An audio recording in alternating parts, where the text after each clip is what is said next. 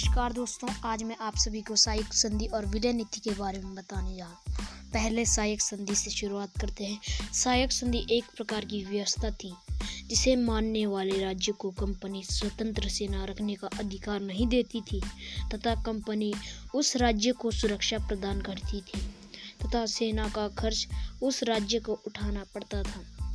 इसलिए कई राजाओं ने इस संधि का बहिष्कार किया। अब मैं आप सभी को बताने जा रहा हूँ, विलय नीति क्या थी?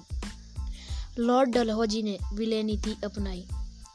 इस नीति के अनुसार यदि किसी शासक की मृत्यु हो जाती है, वह उसका कोई पुत्र नहीं होता था तो कंपनी उस राज्य को अपने राज्य में मिला लेती थी। इस सिद्धांत के आधार पर सतारा, सबलपुर, उदयपुर, नागपुर और झांसी पर अधिकार किया गया। कुशासन के आधार आधार पर अवध पर भी अधिकार कर लिया था। धन्यवाद।